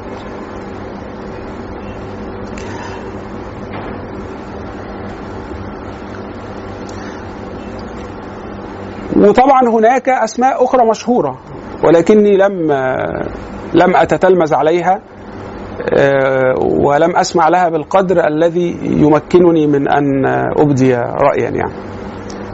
فأنا أحكم على من آه، التقيت بهم وتتلمذت عليه.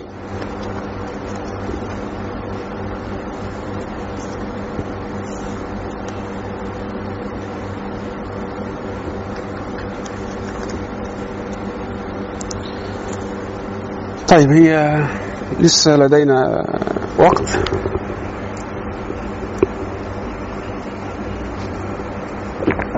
طبعا البيت اللي جاي إحنا تقريبا شرحناه المرة اللي فاتت اللي هو الحديث المرفوع يعني؟ الحديث المرفوع يعني إيه اللي هو من قول النبي صلى الله عليه وسلم. طب لو من قول الصحابي يبقى اسمه؟ ها؟ أه؟ موقوف. طب لو من كلام التابعي يبقى اسمه؟ مقطوع. طب إيه الفرق بين المقطوع والمنقطع؟ آه. يبقى المقطوع ده صفة لمصدر الكلام. اللي مصدر الكلام أو صاحب الكلام هو التابعي المنقطع ده أنا بوصف حالة السند من حيث إنه قد سقط منه راو من وسط الإيه؟ من وسط السند. طيب. آه نردد البيت معا وما أضيف للنبي المرفوع وما لتابع هو المقطوع وما لتابع هو المقطوع يبقى الحديث المرفوع ما أضيف للنبي صلى الله عليه وسلم. زي إيه طيب؟ ها؟ قولوا لنا مثال. حديث حديث مرفوع. حديث قاله النبي. ها؟ إنما الأعمال بالنيات طيب. حديث من كلام الصحابي. السباحة والرماية وركوب الخيل آه كلام عمر بن الخطاب. ماشي. على فكرة هو ممكن يبقى صحيح وممكن يبقى ضعيف. والمرفوع ممكن يبقى صحيح وممكن يبقى ضعيف. والمقطوع ممكن يبقى صحيح وممكن يبقى ضعيف. طب مثال للمقطوع. كلام قاله أحد التابعين. قلنا المرة اللي فاتت. قال الحسن البصري ما رأيت يقينا أشبه بالشك من شك أشبه باليقين من الإيه؟ من الموت وشرحنا معناها المرة اللي فاتت. وطبعا الحسن البصري له الكثير من الحكم والمواعظ مثلا آه، أنه سئل ذات يوم آه، لماذا ندعو الله فلا يستجيب لنا فقال لأنكم فعلتم عشرة أشياء اللي هي عرفتم الله فلم تؤدوا حقه و آه، ادعيتم أنكم تؤمنون بالجنة ولم تعملوا لأجلها وادعيتم أنكم تخافون من النار ولم آه، تجتنبوها بالعمل الصالح وادعيتم أنكم توقنون بالموت ولم تستعدوا له. وقال عشر حاجات. آه اسمه حديث مقطوع. آه وأحيانا يسمونه أثر. وفي الغالب يطلق عليه أثر. لكن يجوز أن يسمى حديثا مقطوعا إذا كان من كلام التابعي. لو بقى من كلام أتباع التابعين وكده بقى بنسميه أثر على طول. تمام؟ ملوش اسم مصطلح محدد يعني. زي مثلا قال الإمام مالك رضي الله عنه آه، كل أحد يؤخذ من كلامه ويترك إلا صاحب هذا المقام وأشار إلى مقام النبي صلى الله عليه وسلم. فدي كلمة مشهورة للإمام مالك. فدي إيه؟ أثر. نقول عليها أثر. لأن ده من أتباع التابعين. أتباع التابعين وأنت نازل مالوش مصطلح معين إلا اللي بيشمله وهو مصطلح الإيه؟ الأثر.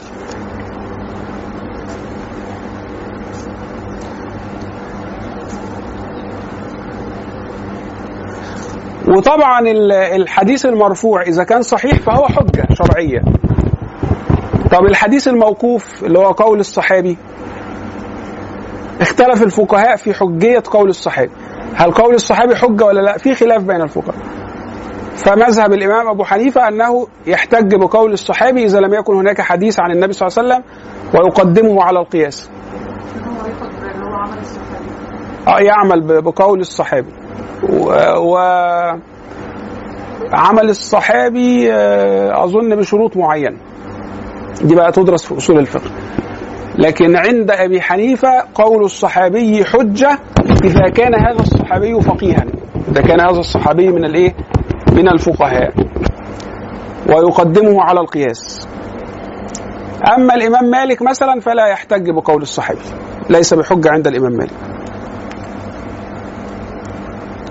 بس الإمام مالك عنده حاجة تانية اسمها عمل أهل المدينة. دي بقى إيه؟ بتدرس في إيه؟ في أصول الفقه. يبقى الحديث الموقوف اللي هو قول الصحابي لا يحتج به عند الجمهور خلافا لبعض الأئمة يحتجون بقول الصحابي إذا كان فقيها ولم يخالف حديثا فهذا مذهب الإمام أبي حنيفة رضي الله عنه. أما الحديث المقطوع اللي هو قول التابعي هذا ليس حجة ابدا. كلام التابعين لا يحتج به ابدا. تمام؟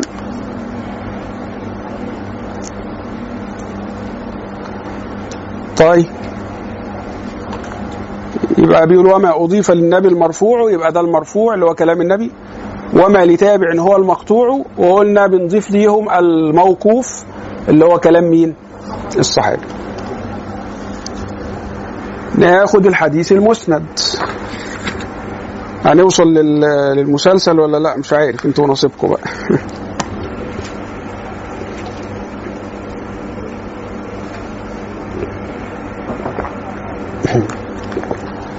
طيب نردد معا. والمسند المتصل الإسناد من راويه حتى المصطفى ولم يابن يلا حد منكم يقرأ. آه حد يقرأ البيت. اتفضل ماشي وما لتابع هو المقطوع حتى آه. يبقى الحديث المسند هو الذي اتصل سنده إلى النبي صلى الله عليه وسلم. فأي حديث اتصل الإسناد بتاعه إلى النبي بنسميه إيه؟ بنسميه مسند. ممكن يبقى صحيح وممكن يبقى ضعيف على حسب هل بقية الشروط بتاعة الح... ما هو ممكن يبقى متصل الإسناد. بس في آه، آه، راوي عنده مشكلة تانية أو في شذوذ أو في. يعني بحسب بقى. لو توفرت بقية الشروط يبقى مسند وصحيح. لو لم تتوفر بقية الشروط يبقى مسند وحسن أو مسند وإيه؟ وضعيف. يبقى كلمة المسند دي صفة لاتصال. السند في حالة لو كان من كلام النبي صلى الله عليه وسلم. اتصل سنده إلى النبي صلى الله عليه وسلم. يبقى ده اسمه إيه؟ مسند. وقد يكون صحيحا وقد يكون حسنا وقد يكون إيه؟ ضعيفا. تمام؟ زي مالك عن نافع ابن عمر عن ابن عمر. مالك عن نافع عن ابن عمر ده سند متصل إلى النبي صلى الله عليه وسلم وهو صحيح. اتفضل. آه ولم ينقطع. آه لم يبن يعني من من الإبانة. من الإبانة بمعنى الانقطاع. يقول لك ال- العضو المبان تلاقوها في الفقه كتير. العضو المبان العضو المبان يعني العضو الإيه؟ المنقطع الم... ال- الذي قطع انفصل يعني. يكون حسن ممكن آه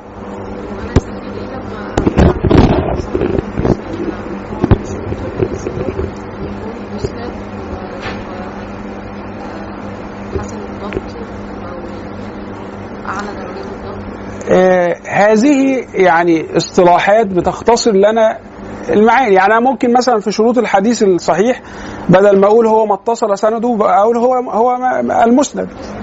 هو الحديث المسند آه، برواية عدل تم الضبط فهو ال ال ال العلماء الحديث بيحبوا يحطوا مصطلحات بتختصر الإيه؟ المعاني. فيديني أوصاف إضافية أقدر أوصف بيها الحالات بتاعة الرواة أو الحالات بتاعة الاسانيد فهي دي فايدة المصطلحات. فايدة المصطلح إن هو بيختصر لي المعاني. بيساعدني إن أنا أضبط أكتر ال- المعاني أو أضبط أكتر ال- الحالات المختلفة في هذا ال- الفن. فبيسهل عليا ال- الدراسة أو بيختصر عليا معاني أو ما إلى ذلك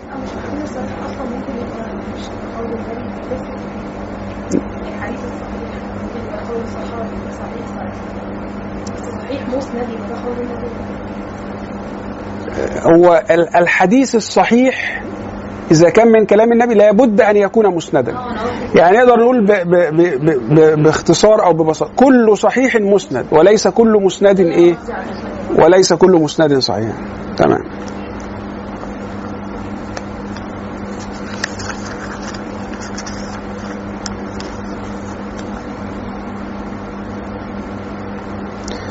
يبقى أنا أول ما أسمع واحد من علماء الحديث بيقول لي هذا الحديث مسند. يبقى بدل ما يقول لي اتصل سنده إلى النبي صلى الله عليه وسلم يختصر العبارة الطويلة دي بكلمة واحدة يقول إيه هذا حديث مسند. بس. فدي فايدة الاصطلاح. فايدة الاصطلاح أنه يعبر عن المعاني الكثيرة بإيه؟ بكلمة واحدة. تمام؟ زي بدل ما يقول لي هذا الحديث من كلام الصحابي يقول لي هذا حديث موقوف. بس. فيوفر عليا الجملة الطويلة دي. تمام؟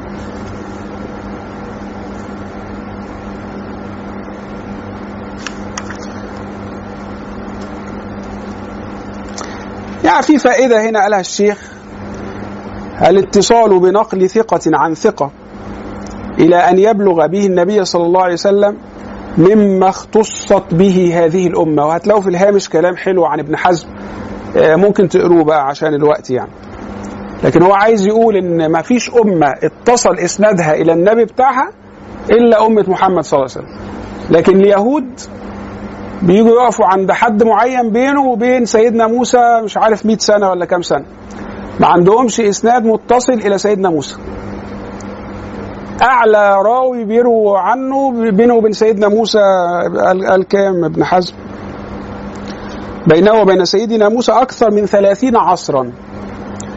النصارى ما عندهمش إلا إسناد واحد متصل بس في الإنجيل كله اللي هو بتاع مسألة إيه؟ عدم الطلاق أو تحريم الطلاق. ده الإسناد الوحيد المتصل اللي عند النصارى في الإنجيل. لكن فيما عدا ذلك تلاقيه بيقف عند حد معين بينه وبين سيدنا عيسى آه، فترة زمنية طويلة. فاتصال الإسناد هو من خصائص أمة محمد صلى الله عليه وسلم. ولا توجد أمة من الأمم اهتمت بدراسة أقوال نبيها كما اهتمت أمة محمد صلى الله عليه وسلم بالدراسة والتحري لسنة نبيها صلى الله عليه وسلم. وقد-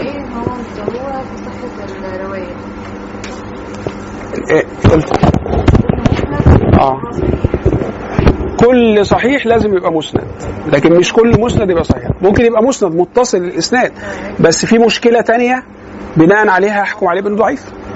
ما, ما تحققش في بقية شروط الحديث الصحيح. تمام؟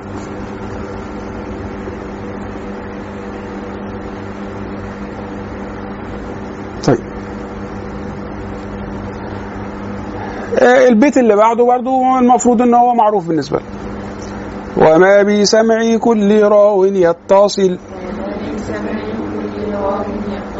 إسناده للمصطفى فالمتصل. يبقى وما بسمع كل راو يتصل يعني الحديث الذي يتصل إسناده للمصطفى صلى الله عليه وسلم. هتقولوا لي طب إيه الفرق بين ده وبين المسند؟ المسند خاص بالمرفوع للنبي صلى الله عليه وسلم لكن الحديث المتصل ممكن يدخل في المرفوع ويدخل في الموقوف ويدخل في المقطوع. حتى وين الشيخ في الشرح قالها قال إيه؟ يتصل إسناده للمصطفى صلى الله عليه وسلم أو لصاحبه موقوفا عليه. آه يبقى المتصل هيدخل في المرفوع للنبي وهيدخل في الموقوف على الإيه؟ على الصحابي لكن كلمة مسند خاصة بالإيه؟ بال... اللي هو من كلام النبي صلى الله عليه وسلم. حتى قال فدخل المرفوع كمالك عن نافع عن ابن عمر عن النبي صلى الله عليه وسلم والموقوف كمالك عن نافع عن ابن عمر. تمام؟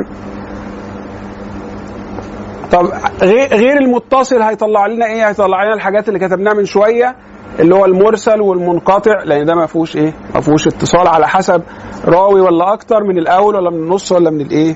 ولا آه من الآخر.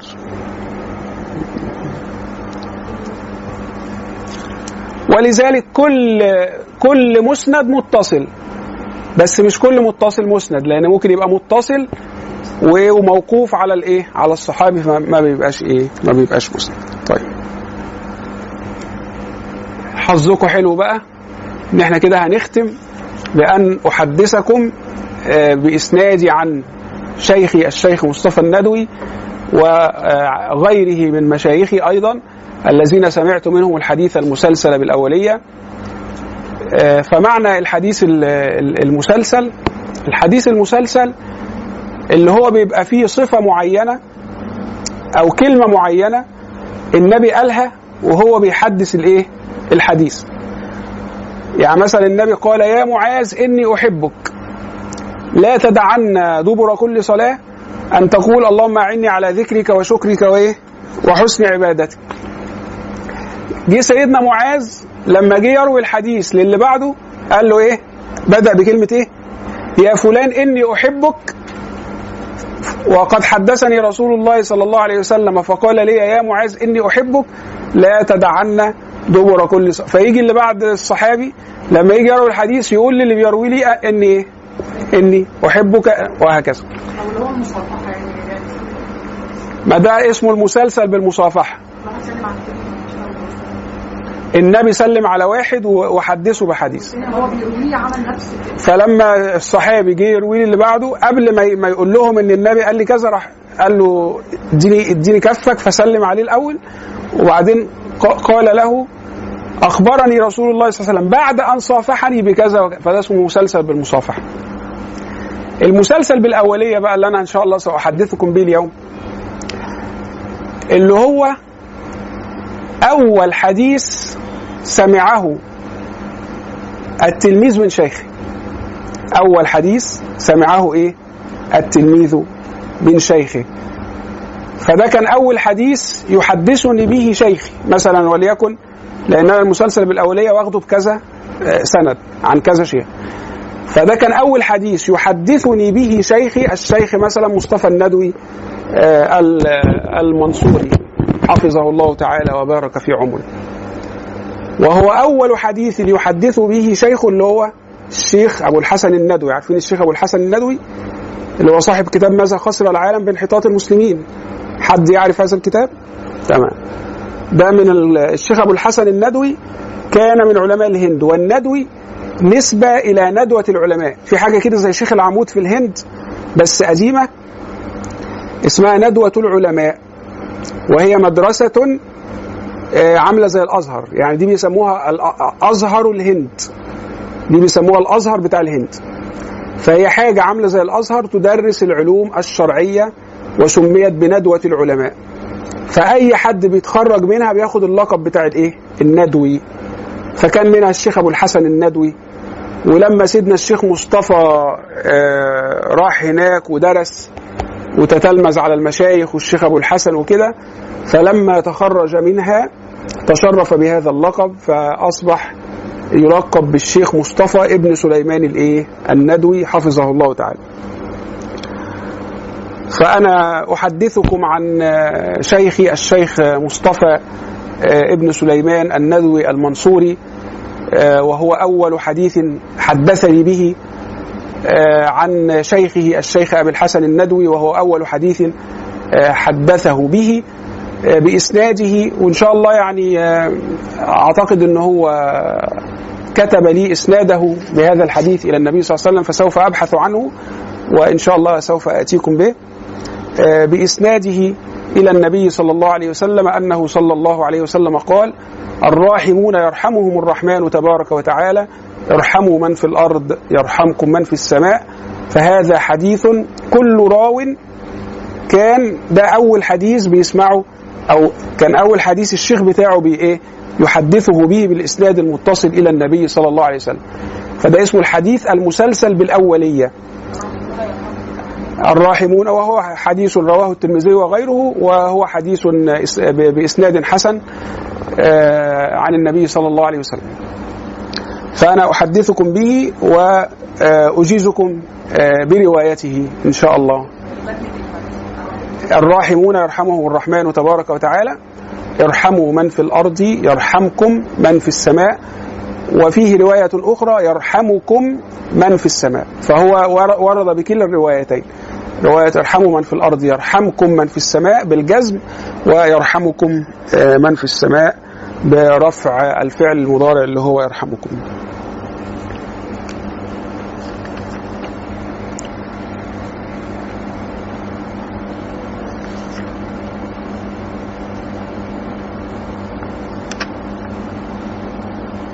كده طب اقسام الحديث المسلسل كده إيه بقى؟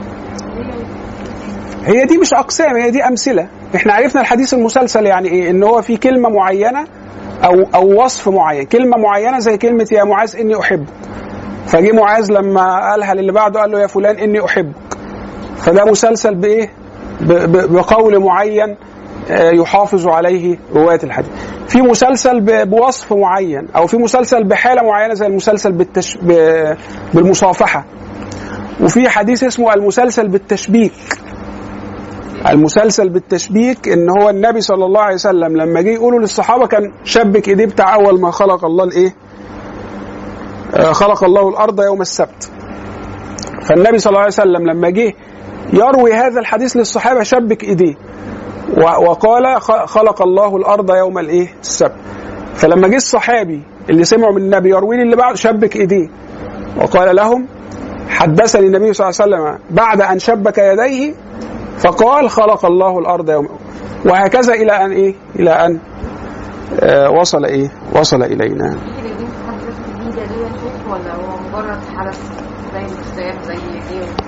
آه هو طبعا دي كلها كانت وسائل إيضاح بيستعملها النبي صلى الله عليه وسلم اللي هي بيسموها الوقت البادي لانجوج يعني وكده ف فهو تشبيك اليد آه،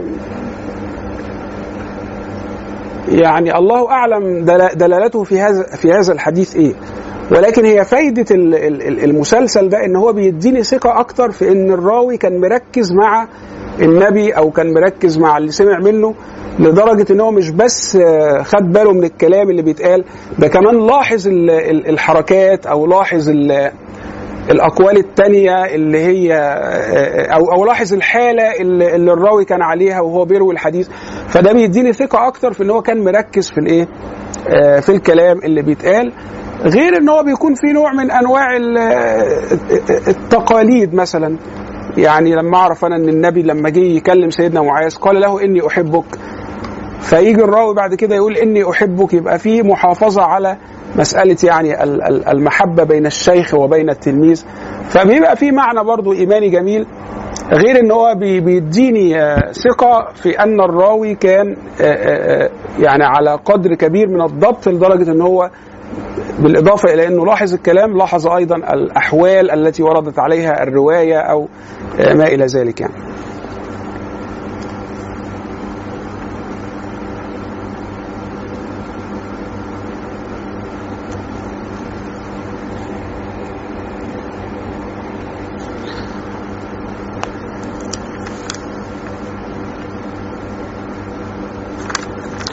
طيب آه، قال رحمه الله آه، رددوا معي. مسلسل كل ما على وصف أتى. مسلسل كل ما على وصف أتى. مثل أما والله أنباني الفتى. وأما والله أنباني الفتى. مثل أما والله أنبأني الفتى. لا خلوها أنبأني مش هينكسر إن شاء الله. مثل أما والله أنبأني الفتى. وأما والله أنبأني الفتى. يبقى كل ما يجي يروي الحديث يقول أنبأني الإيه ال- ال- ال- الفتى. كذاك قد حدثنيه قائما. هو هنا بيشرح معنى التسلسل. يعني مش بالضرورة يكون في حديث آه، اتقالت فيه كلمة أنبأني الفتى والصحابي لا. هو هنا بيشرح معنى المسلسل إيه؟ معنى المسلسل إن يبقى فيه قول معين بيتردد أو حالة معينة أو صفة آه، معينه. مثال القول المعين أنبأني الفتى. آه، مثال ال ال ال ال وصف الحالة بتاعة التحديث حدثني وهو قائم مثلا يعني.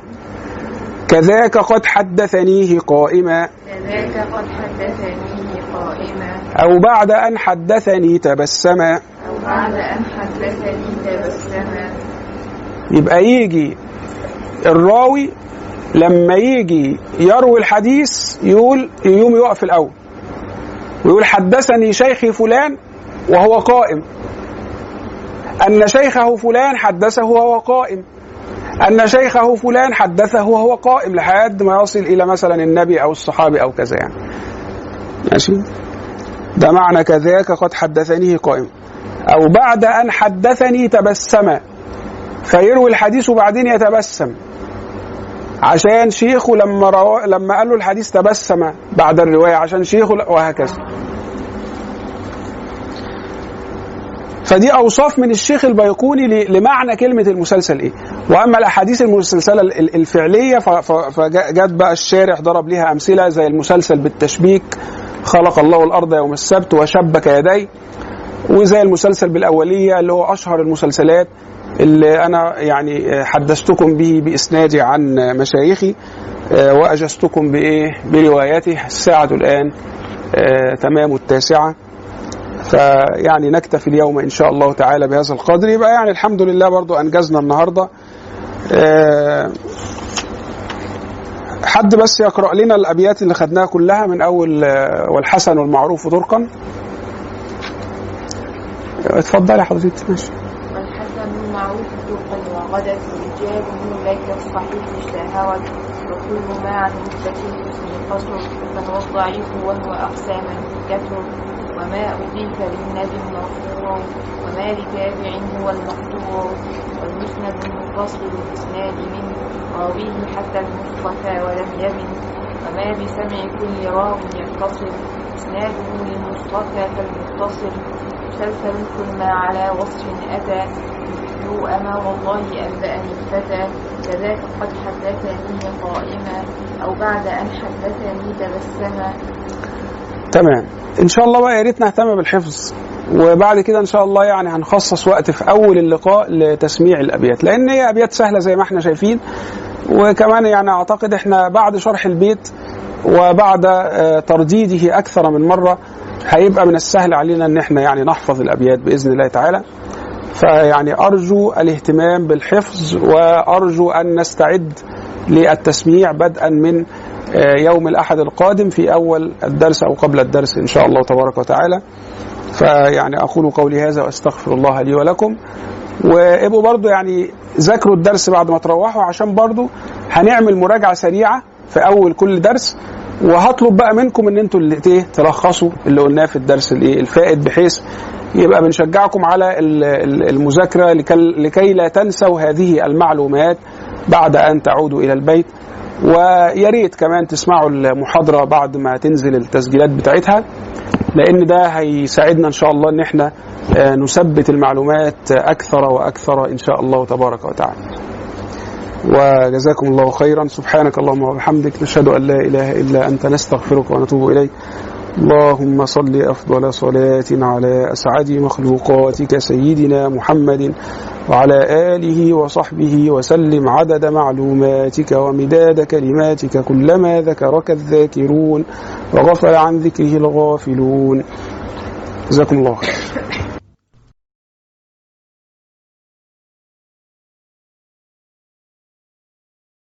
هو الذي بعث في الأميين رسولا منهم يتلو عليهم آياته ويزكيهم ويعلمهم الكتاب والحكمة ويعلمهم الكتاب والحكمة وإن كانوا من قبل لفي ضلال مبين.